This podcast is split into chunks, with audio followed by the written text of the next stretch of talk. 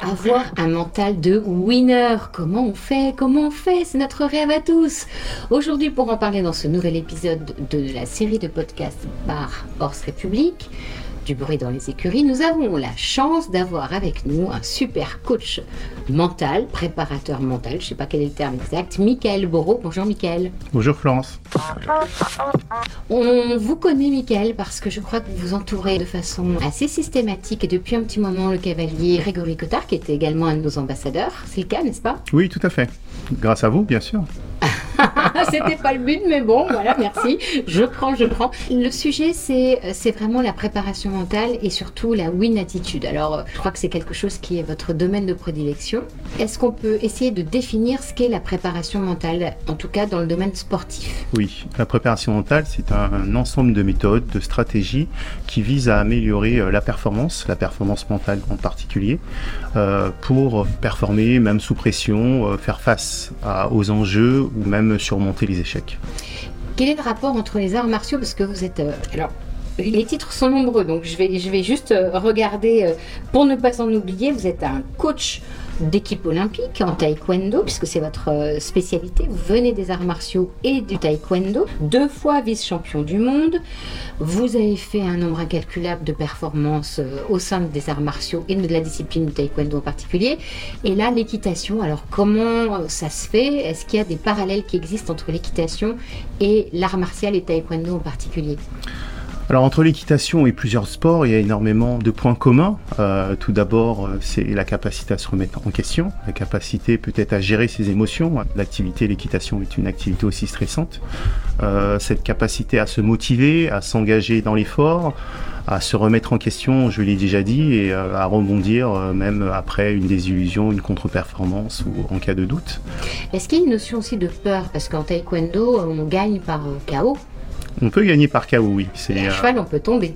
Tout à fait. Euh, cette peur, euh, ces émotions, en fait, qu'il faut savoir maîtriser euh, lorsqu'on va sur un air de combat. On risque, entre guillemets, de se faire mal. Il y a cette notion de contact. tu l'as dit également en équitation, ça, il y a cette peur aussi de, mal faire, de chuter, de tomber, de se faire mal. Donc cette, cette corrélation, elle est, elle est, rapidement gérable en gérant ses émotions, en gérant son stress, en identifiant ses peurs, ses doutes et ce dialogue mental qui peut parfois euh, nous faire mettre le frein à main dans son comportement, dans son attitude. On voit Grégory Cotard aujourd'hui qui performe euh, vraiment de façon de plus en plus régulière. Quel travail est-ce que vous avez fait avec lui? Alors tout d'abord, euh, avec Grégory Cotard, c'était très simple, il était déjà à très haut niveau. Moi, je n'ai fait que juste ajuster un petit peu ses quelques compétences mentales, émotionnelles. Euh, ce qu'il maîtrisait déjà, c'était un petit peu la visualisation. Euh, on a aidé un peu à définir un peu mieux ses objectifs. Qu'est-ce que c'est la visualisation? Je vais, je vais vous permettre de vous arrêter pour avoir juste la définition avec vos mots à vous de ces termes. Alors la visualisation, c'est un petit peu projeter mentalement dans euh, son écran mental lorsqu'on ferme les yeux, un petit peu son parcours, euh, se projeter en situation de réussite. On peut se projeter, euh, alors ce que j'appelle de façon associée ou dissociée, c'est-à-dire se voir à travers ses yeux en train d'agir au galop sur une épreuve ou se voir faire. Euh, il est apparu qu'en neurosciences, euh, lorsqu'on visualise, on sollicite les mêmes parties du cerveau que l'acte moteur réel. C'est-à-dire qu'on est capable, euh, comme dans un rêve, en fait, de solliciter, on va dire, les mêmes neurones, en fait, moteurs, que lorsqu'on est en train de, faire son, son équitation, quoi. Donc visualiser nous permet peut-être de se projeter en situation de réussite et vivre les mêmes émotions que si on était en train de, faire son épreuve. Donc ça c'est un premier travail qui a été fait avec Grégory. Qu'est-ce que vous avez fait d'autre avec lui? Alors avec Grégory, on, échange beaucoup en fait. Euh, je l'aide un petit peu à prendre cette position méta. Quand je dis cette position méta, c'est euh, cette prise de recul nécessaire pour... Euh, observer, surtout analyser de façon froide, sans émotion, bah, ses parcours, ses échecs, ses réussites, à mettre un peu ses points forts, à les cultiver, à identifier ses points d'amélioration pour essayer de, les gommer afin qu'il soit le meilleur possible en fait, au maximum de son potentiel. On l'a vu par exemple avoir des, certaines difficultés parfois et devoir repartir sur un autre parcours ensuite, c'est à ce moment-là qu'il faut solliciter ces leviers internes pour se dire euh, sur quoi je peux construire pour aller euh, attaquer mon deuxième parcours alors que le premier s'est pas super bien passé. Oui, tout à fait. Euh, ce que j'appelle le switch en fait, passer d'une émotion négative, un doute, être dans le passé, évaluer un petit peu son parcours et euh, passer d'une émotion positive, mettre en avant sa confiance en soi, sa détermination, tout ce qui fait euh, de lui un champion, un winner, comme on le verra tout à l'heure. Alors avec nous, j'ai oublié de le présenter, mais il y a Alex Mathieu, notre ambassadeur TikToker à ses heures perdues coach. Bonjour Mickaël. Bonjour. Bonjour Alex. Euh, la prépa mentale, t'en fais toi? Non, enfin je pense que si, inconsciemment, parce que bah, j'entraîne beaucoup de cavaliers amateurs. Et euh, bah, quand on est euh, entraîneur, c'est très compliqué de gérer le stress aussi, parce qu'on ne sait pas euh, ce qui va se passer sur le parcours. Gérer le stress aussi, peut-être des conjoints, des parents, tout. Et bah, je pense qu'il y a aussi le sportif à, à, préparer, mais aussi les coachs, l'entourage je pense que c'est vraiment important. Euh, je sais pas ce que tu en penses. Désolé, j'ai la voix qui tremble un peu quand je te vois. Il est impressionné. Je, suis un peu impressionné. Pourtant, j'ai un grand sourire lorsque je te regarde. ouais, mais je sais pas que si tu vas en mettre une ou pas. Euh. Non, pas du tout. Non, mais Michael, je pense que la notion de stress, déjà, peut-être qu'on peut l'aborder parce qu'il y a du bon stress et du mauvais stress. J'ai cru t'entendre dire une fois qu'il y avait du bon stress. Oui, c'est quoi le bon stress? Ben, D'abord, le stress, c'est une mise en tension par rapport à un stimulus extérieur, à la façon d'aborder un événement. Alors, euh, c'est pour ça que on fait la différence entre une émotion négative qui peut être l'anxiété, euh, qui est un résultat négatif du stress, et le stress qui est vraiment une stimulation. Le stress, il est euh, ce qui vient du mot stringérer, c'est-à-dire mettre en tension. C'est-à-dire que le corps se prépare à l'action. Donc ce stress-là, à partir du moment où on arrive à le contrôler, c'est une bonne énergie au service de son équitation. Par contre, lorsque ce stress commence à monter à un niveau incontrôlable, euh, il peut générer des palpitations, des lourdeurs, euh, des maux de ventre, euh, des pertes de mémoire, une perte de coordination, et c'est ce qui peut freiner, on va dire, la performance du cavalier. On est tous égaux devant le stress? Non.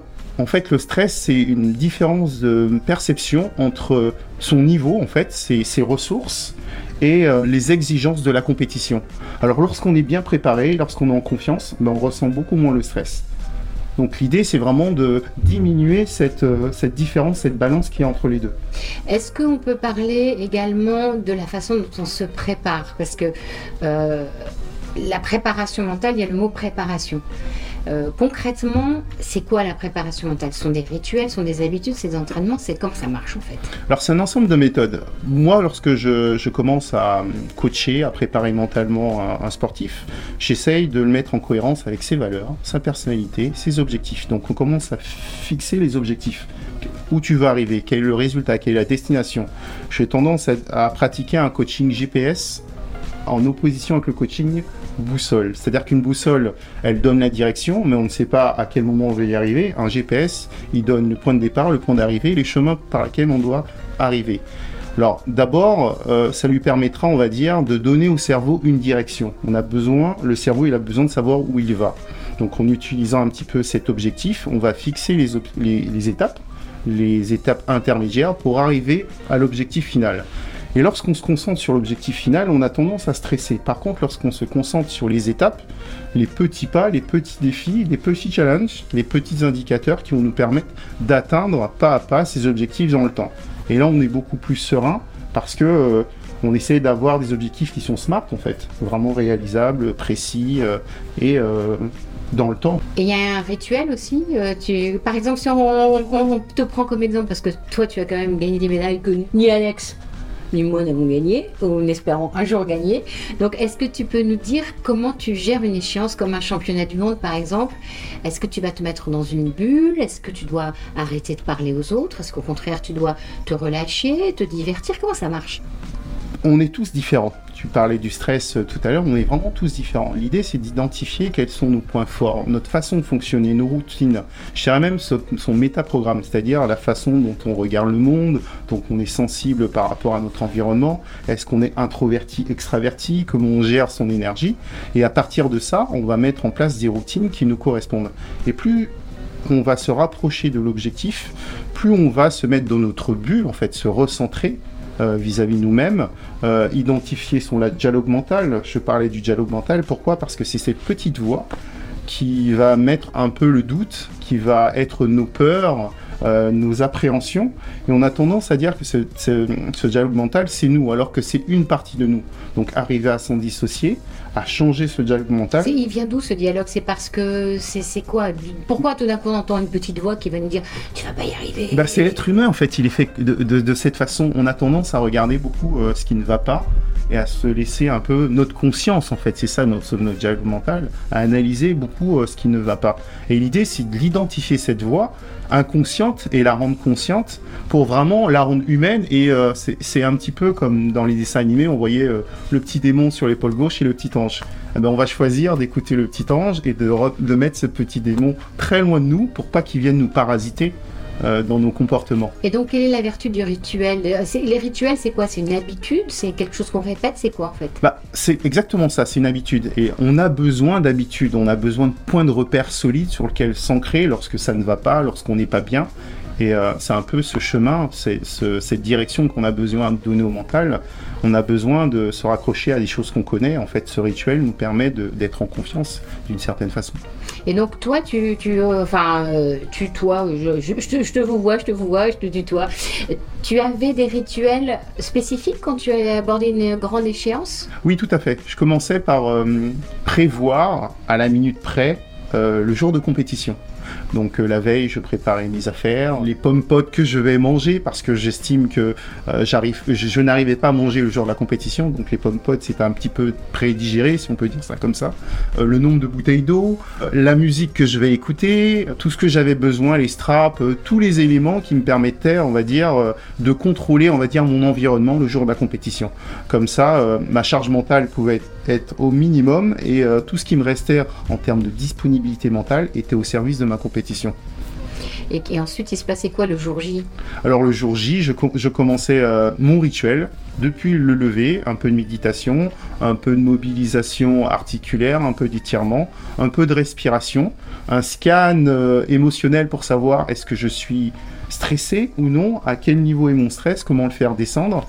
Et petit à petit, je commençais à rentrer euh, dans le gymnase. Et dans le gymnase, c'est un petit peu comme si j'étais un animal qui euh, prenait possession de son environnement. Euh, J'arrivais à voir un petit peu la luminosité, l'atmosphère, euh, le tapis est-ce qu'il était glissant, et tout ça était, très des informations très intéressantes pour commencer à vraiment à me recentrer sur moi-même. Et lorsque je visualisais, j'avais toutes ces informations, tous ces marqueurs sensoriels au service de ma visualisation, que je disais tout à l'heure, plus riche en informations, plus elle va impacter mon cerveau, plus elle va impacter ma motivation, mon énergie. Et lorsque je vais arriver sur l'aire de combat, ce sera un petit peu comme un déjà vu en fait. Donc je vais reproduire exactement euh, les mêmes méthodes, euh, la même visualisation, le même sentiment de réussite, la même euh, envie en fait de gagner sur l'aire de combat. Ça évoque deux choses, ce que tu dis. D'une part, on a souvent vu sur les sites de compétition des cavaliers, quand il s'agit d'amateurs, promener en main leurs chevaux le long de la, de- des pistes, euh, découvrir un petit peu le- l'environnement. On pourrait en t'entendant estimer que c'est autant pour eux que pour le cheval qui a besoin de se dégourdir les jambes. Et la deuxième chose, c'est aussi le fait qu'on n'arrive peut-être pas toujours dans le même état d'esprit à une compétition. Ça dépend de plein de facteurs. La complexité pour nous, cavaliers, c'est d'être avec un animal qui doit aussi gérer, ou on doit gérer pour lui, ou l'aider à gérer son stress. Comment tu vois le, stress du, cavalier et le stress du cheval? Comment tu tiens compte de, ce, de cette, ce paramètre, euh, le cheval en plus du cavalier, ou tu travailles que sur le cavalier? Je travaille essentiellement sur le cavalier parce que euh, l'équitation est une euh, activité bio-informationnelle. Donc, si on part déjà du, stress du cavalier qui peut se transférer au cheval, euh, c'est assez important. Euh, J'ai tendance à dire que le cheval mérite le meilleur de son cavalier. Donc, je travaille essentiellement.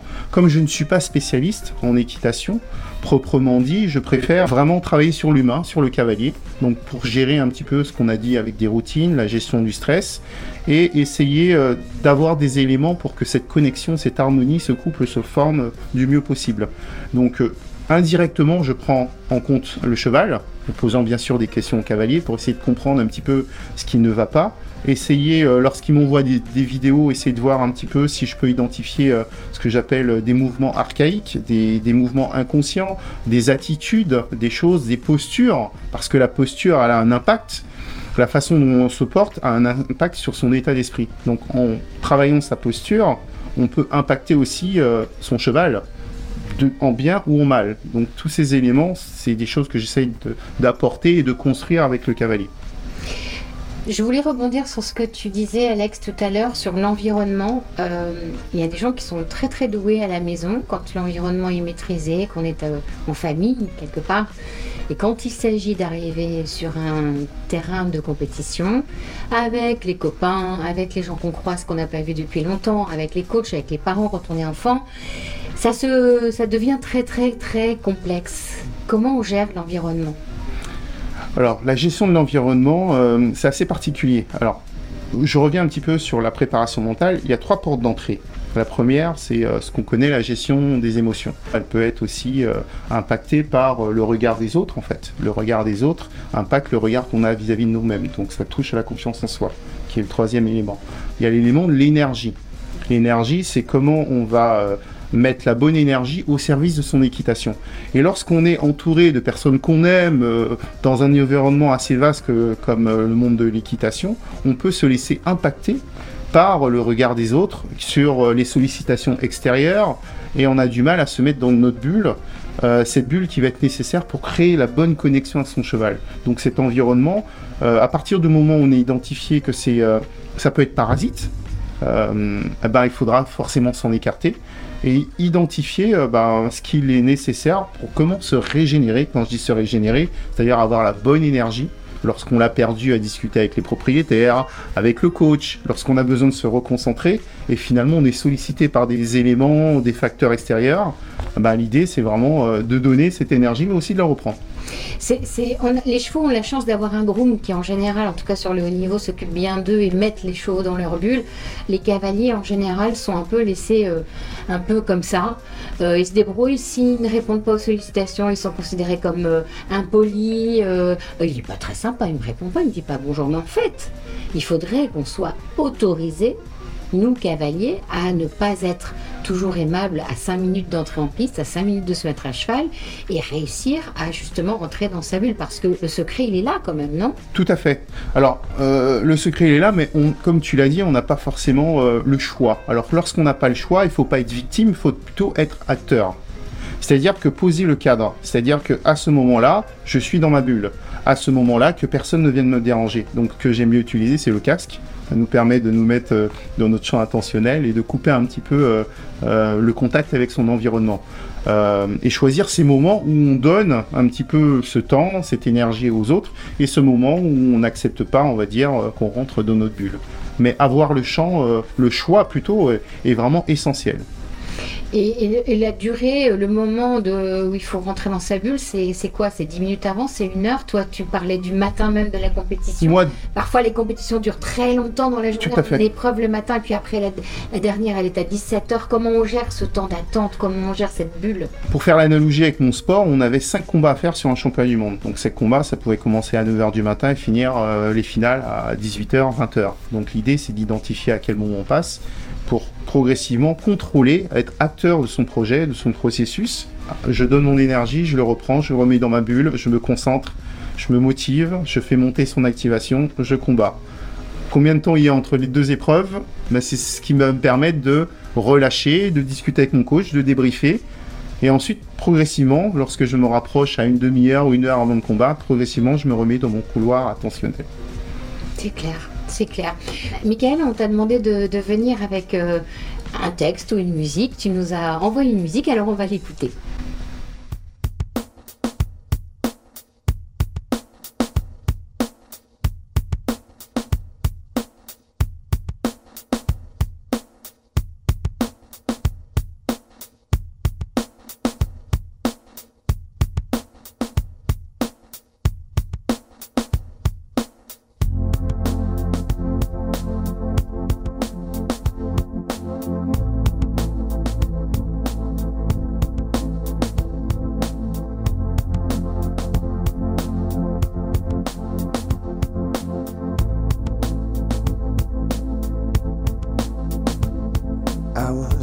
And battered, I couldn't tell what I felt. I was unrecognizable to myself.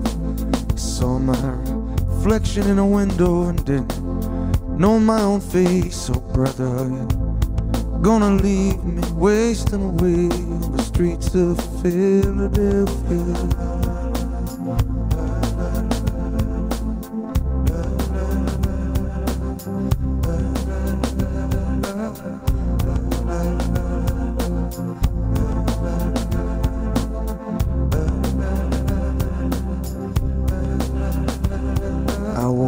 Avenue till my legs felt like stone. I heard the voices of friends vanished and gone. At night I could hear the blood in my veins, just as black and whispering as the rain on the streets of Philadelphia.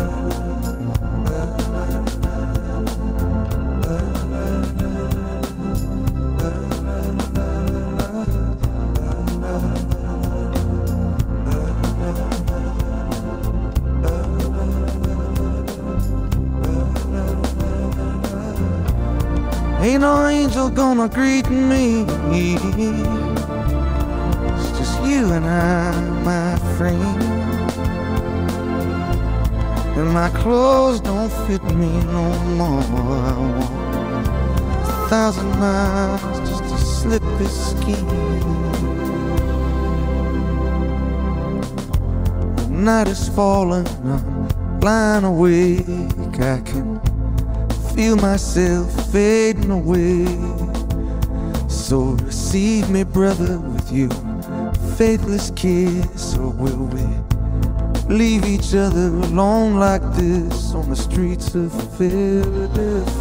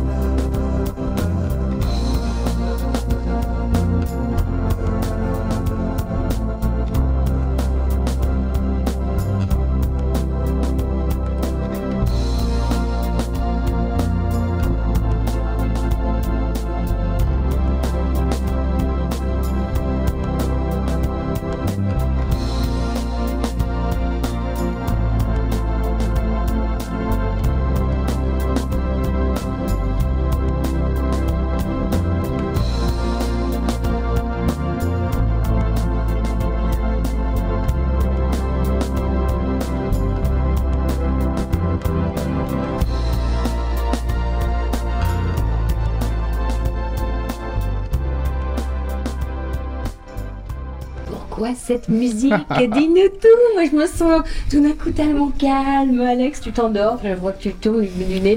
C'est surtout son sourire en l'écoutant. Je, je pense qu'elle représente beaucoup pour toi, Selma. Tout à fait. En fait, ça fait partie euh, du morceau numéro 1 de ma playlist motivationnelle.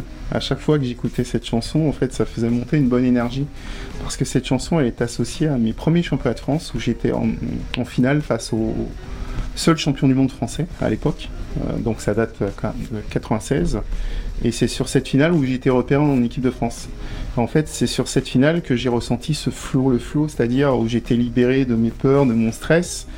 Et euh, cette chanson, elle est utilisée par France Télévisions pour illustrer un peu le, titre pour présenter les championnats de France de taekwondo. Et c'est un ancrage en fait. L'ancrage en préparation mentale, c'est une association. Cette musique me procure une émotion positive. Donc à chaque fois que je l'écoute, je, suis dans un état second et, ça me fait monter, ça me donne le sourire, en même temps ça me fait pleurer en même temps. Donc euh, c'est vraiment hyper euh, parce que pour moi c'est vraiment euh, ouais c'est vraiment un moment fort de ma carrière alors que c'est le début et à chaque fois que je l'écoute, bah, je me rappelle pourquoi je suis là en fait. Donc on parlait de motivation, d'engagement, de détermination et ces championnats bah, m'ont révélé d'une certaine façon alors que ce soit pour un championnat du monde ou pour les jeux, bah, je écouté parce que ça me, permet de me rappeler euh, d'où je venais et qu'est-ce que j'avais mis sur la table en fait pour et tous les sacrifices, l'engagement, toute la passion aussi que j'avais pour mon sport et, et l'entourage, ma famille, tout le plaisir, tout ce que j'avais mis sur la table. Et en fait, ça fait remonter tout ça. Donc, on devrait tous avoir une musique d'ancrage euh, pour nous rappeler d'où on vient, le chemin parcouru. Si on, te prend comme exemple, Michael, et je crois que c'est un excellent exemple. Alex Mathieu. Oui. Est-ce que tu as quelques questions pour notre ami Michael Borot, préparateur mental, coach de Grégory Cotard et de tant d'autres? Il est également coach pour des chefs d'entreprise, pour des cadres. Je le dis en passant parce que euh, certaines personnes pourraient être intéressées à contacter Michael. Dis-nous, Alex. Qu'est-ce que ça t'a apporté de coacher les cavaliers euh, personnellement? Alors, ça m'a permis de sortir de ma zone de confort. lorsque j'ai eu une carrière assez longue dans mon, dans mon art martial, dans le taekwondo, j'ai eu 16 ans, je suis devenu entraîneur national également. Donc, lorsque j'ai décidé de devenir préparateur mental, j'aurais pu rester dans les sports de combat. Et en fait, euh, c'est vrai que en rencontrant euh, Florence, c'était un challenge. C'était un vrai challenge parce qu'elle a vu en moi, on va dire, cette, euh, cette fibre, cette capacité à pouvoir transférer mon vécu, euh, plus en tant que technicien, mais plutôt quelqu'un qui a compris quelque chose, un processus, euh, tous les compétences mentales, émotionnelles, au service du monde de l'équitation. Parce que lorsqu'on a pu échanger, elle était persuadée que la préparation mentale était un maillon essentiel pour la performance des cavaliers. Donc moi, ça m'a permis de, comprendre un petit peu que déjà d'où je venais, quelles compétences j'avais mobilisées à travers mon parcours, euh, ce parcours d'entraîneur mais aussi d'athlète, et me dire que j'avais euh, la possibilité d'aider les, cavaliers, alors que je ne connaissais pas à la base le monde de l'équitation, euh, de les aider à performer, mais au-delà de performer, à mieux être en fait. Parce que lorsque j'accompagne quelqu'un, euh, je cherche avant tout son épanouissement. La performance est importante, mais euh, ma plus belle récompense, c'est euh, quand je vois le sourire, le plaisir, l'épanouissement du cavalier, qu'il ait gagné ou non. j'aime qu'il comprenne quelque chose, et j'aime qu'il sorte de là vraiment épanoui avec le sourire et, et qu'il a trouvé, on va dire, sa voie. Et est-ce que dans ton entourage, ils n'ont pas trouvé ça étrange que tu ailles vers l'équitation? Alors non, pas du tout, pas du tout. Au contraire, euh, euh, je suis quelqu'un qui aime les défis, les challenges. Et euh, c'était osé, bien sûr. Hein. Tout le monde s'est posé la question d'un profil, un combattant comme moi. Qu'est-ce que je fais dans le monde de l'équitation? Au contraire, j'aime les animaux par excellence. le monde de l'équitation, c'était vraiment, comme je le dis, vraiment un monde nouveau et j'avais hâte de découvrir. Je suis quelqu'un qui aime les voyages aussi, découvrir les nouveaux mondes. Donc découvrir ce monde-là qui est complètement différent euh, des sports de combat où il y a quand même euh, cette connexion avec ce cheval, ce couple qu'il faut pouvoir animer pour performer. Mais euh, même si je parle de la performance, mais elle n'est pas, elle est pas la plus importante en fait. Et ça t'arrive de te déplacer avec Grégory par exemple? Alors j'ai été le voir à la boule. Au Grand Prix de la Baule. certains cavaliers, je me déplace au Grand Prix de Cannes, j'étais à Paris, oui, parfois. genre par exemple à la boule, t'avais prévu d'y aller Oui, j'ai prévu d'y aller. Hein. C'est pas en plein milieu du concours. Non, non. tiens, j'ai besoin. Non, non, pas du tout. On s'était dit qu'on allait se retrouver là-bas. J'ai la possibilité d'y aller et, euh, voilà, je me déplace. Euh, euh, mes coachings se font en présentiel ou en distanciel. c'est vrai que beaucoup en distanciel. C'est vrai que le Covid a permis, on va dire, que les accompagnements se fassent en visio. Donc c'est très facile, donc ce qui me permet de pouvoir coacher des cavaliers qui sont partout en France. Euh, mais j'aime bien rencontrer, j'aime bien euh, le contact humain, il est très important. Et euh, donc dès que j'ai la possibilité, moi, je vais les voir en situation parce que j'aime bien observer le cavalier en train de, monter à cheval, cette connexion et j'aime ressentir les choses en fait. Cette perception, elle est très importante. Et bah, dans certains sports, notamment les sports de combat, il y a souvent des jeux de regard, d'intimidation. Est-ce que ça pourrait t'arriver de demander, par exemple, à Grégory, euh, dans le couloir pour aller au barrage, bah, de, regarder l'autre cavalier, le perturber un peu dans le regard euh, Non, ça, ne fait pas partie de mes valeurs. Par contre, euh, là où j'essaye de travailler, c'est que je suis persuadé que l'attitude, la posture a un impact sur l'état d'esprit. Il y a un célèbre livre qui s'appelle Montrez-leur qui vous êtes, d'Ami Cuddy, qui a mis en valeur, en valeur, les postures de puissance. C'est-à-dire que si tu...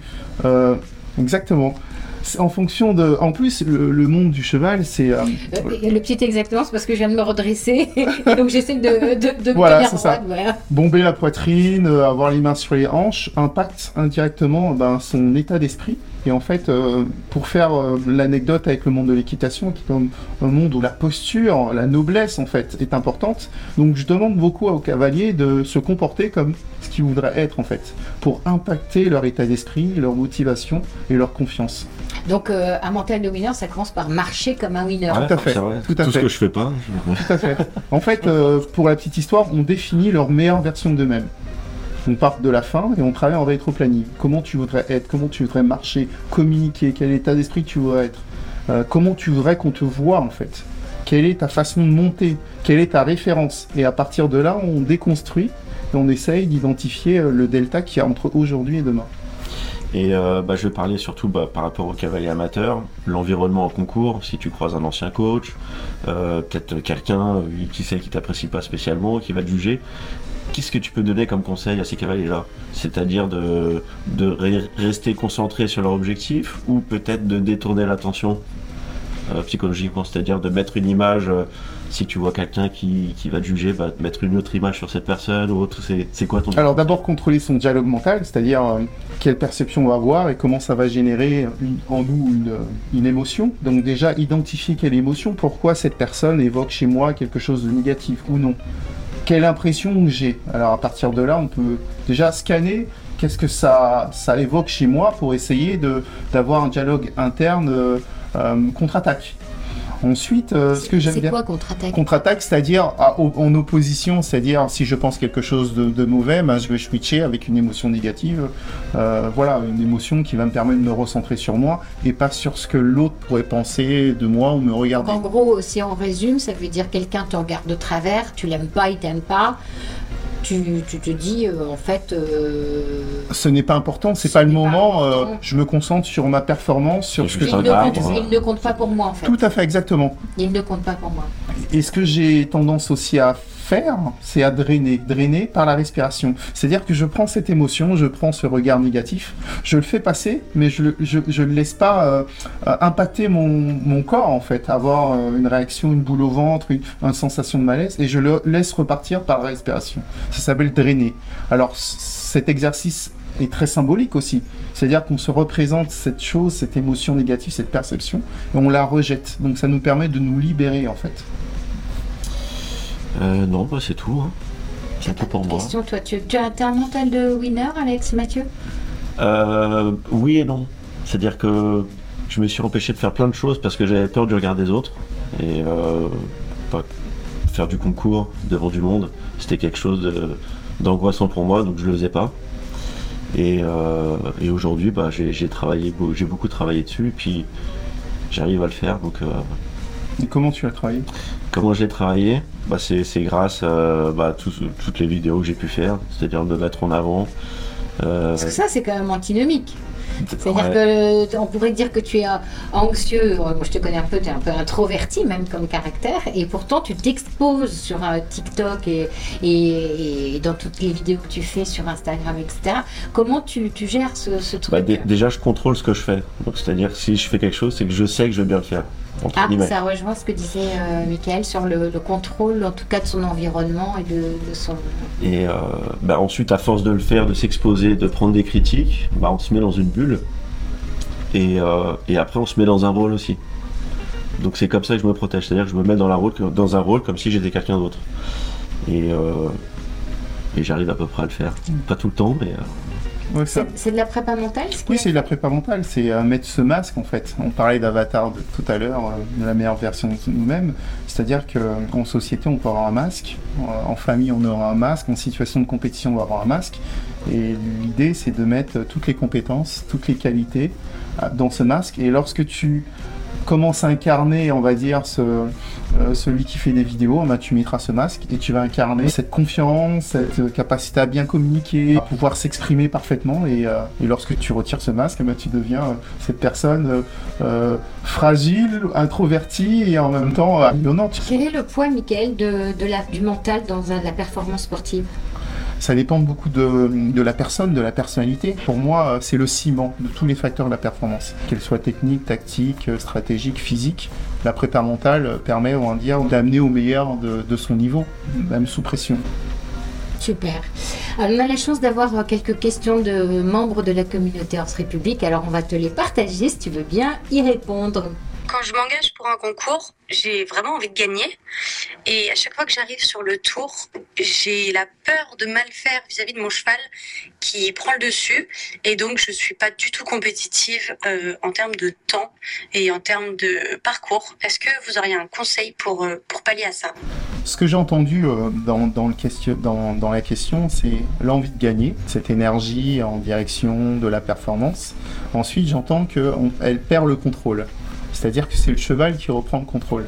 L'idée, c'est vraiment de, pouvoir mettre en place des routines pour euh, garder cette connexion, elle est importante, mais pour reprendre le contrôle, parce que je pense que c'est le, le, pilote, c'est quand même le cavalier.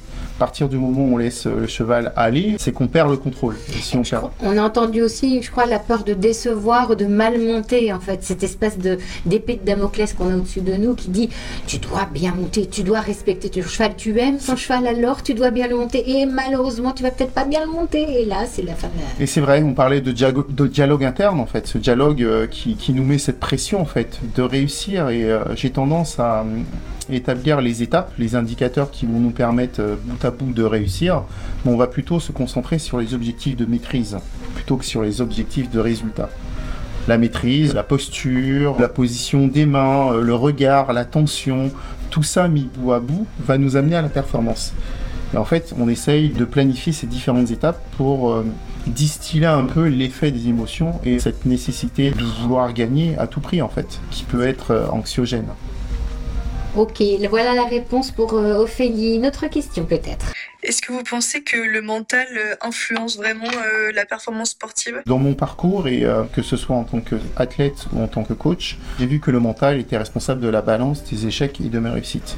À partir du moment où j'ai pu mettre un, un mot un nom, une sensation, sur des émotions, sur des ressentis, sur une contre-performance et que j'ai pu identifier que à ce moment-là c'était mon dialogue interne, à ce moment-là c'était mon niveau d'énergie, mon activation, c'était le stress qui m'avait inhibé.